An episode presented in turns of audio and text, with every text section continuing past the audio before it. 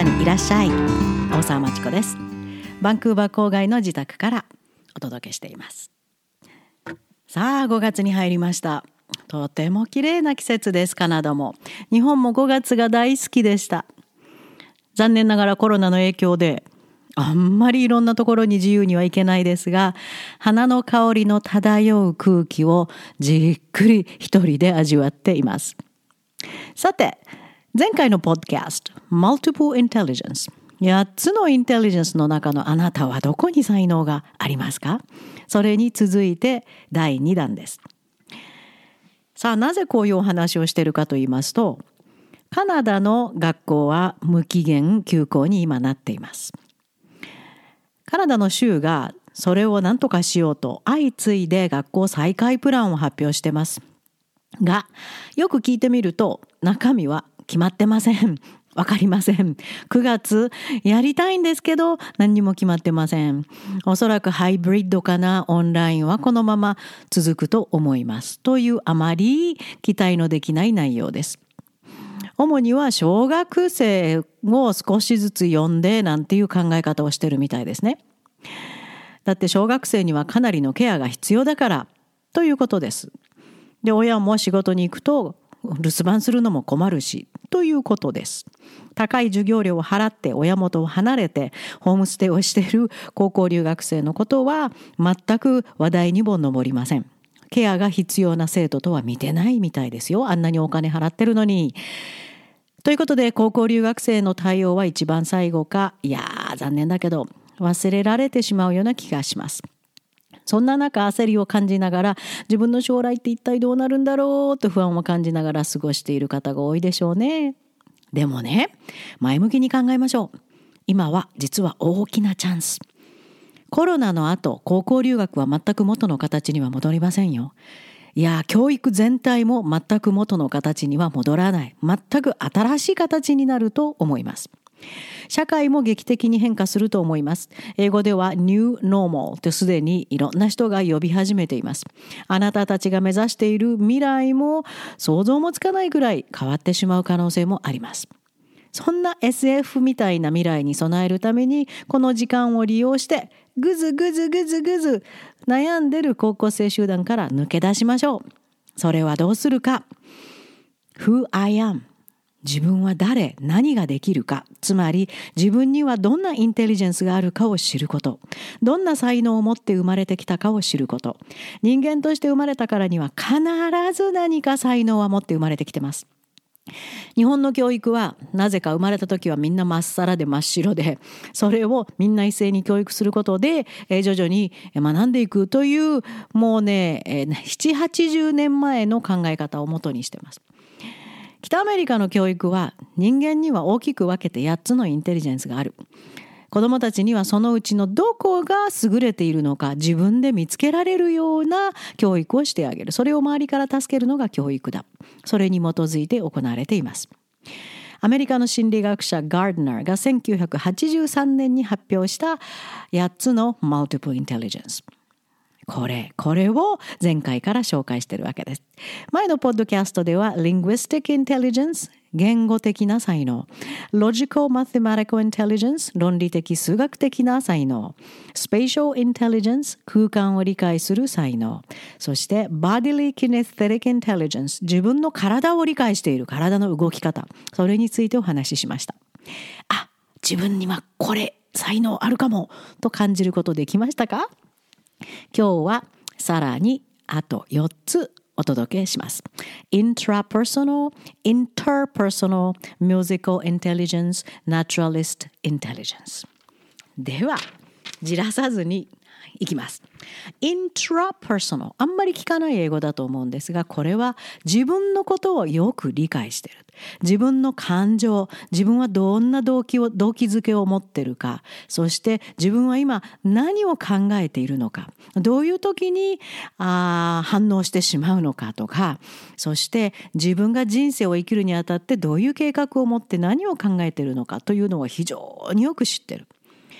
タイプとしては割合一人でいること好きな人多いですね。そして自治自分のことは自分で責任持って決めるって自分で行動するとでそのための、え、能力をつけるために勉強は一生懸命頑張ります自分のやり方で。でそしてその結果として人生フリーダム自分の自由はもう絶対に譲れないなんかこういう人がこのイントラパーソナルインテリジェンスを持っている場合が多いです今のエントラプレナーシップいわゆる起業家。いろんなことで、えー、企業を立ち上げる。そういう人たちはイントラパーソナル自分のことをよく知ってる人が非常に多いです。さてあなたは？次似てますが interpersonal inter っていうのは何々の間っていう意味ですから How well do you know others? 周りの人はどのぐらいよく知ってますか？今度は周りの人の感情。動機欲求行動そういうことを理解するのに長けてるこれはインテリジェンスなんです。で成長すると skilled adults 非常にスキルの多い大人に育つ才能です。もちろん人気のある大人になりますし子供の頃から周りに人気があるなという人にはインターパーソナルインテリジェンスを持っている人多いのではないかと思います。でまた人と関わり合いになることが楽しくてしょうがないこれもとても大切。でさっき言い忘れましたがイントラパーソナルの方自分の内面をよく知ってる場合自分が一人でいろんなことを考えるのが大好きで楽しくてしょうがないお友達とお外に遊びに行きなさいって言われても自分で自分のことを考えるのがもう面白くてしょうがない。そこまで行くとインテリジェンスになります。さて次7つ目はミュージカルインテリジェンスお待たせしました。これ待ってた人多いと思うんですが残念ながらこれは非常に稀です。ただ音楽が好きだからというのはインテリジェンスに入りません。かなりこれは幼い時からそのインテリジェンスは外に出てきて周りが認めるところとなります。音楽のピッチもうパーフェクトピッチ絶対音感って言いますよね。もうこれに近いもの必要です。ティンバーズそういろんな音色の聞き分けもできる。自分でも出せる。リズムリズムもものすごい天性のギフトを持ってる。そしてえー、ミュージカルジニアスですいわゆる音楽の才能があるといういわゆる世間で言われるのがこういう人に当たります。その音楽のトーンはもう脳の中にいつもあります。普通の人と脳の出来方が違うんです。ですからちっちゃい時にお母さんからピアノ教室に行きなさいって言われたバあのバイオリン教室に通わされた。それでなんとなくある程度ピアノ弾けるようになってピアノ好きなんですけどではないんです。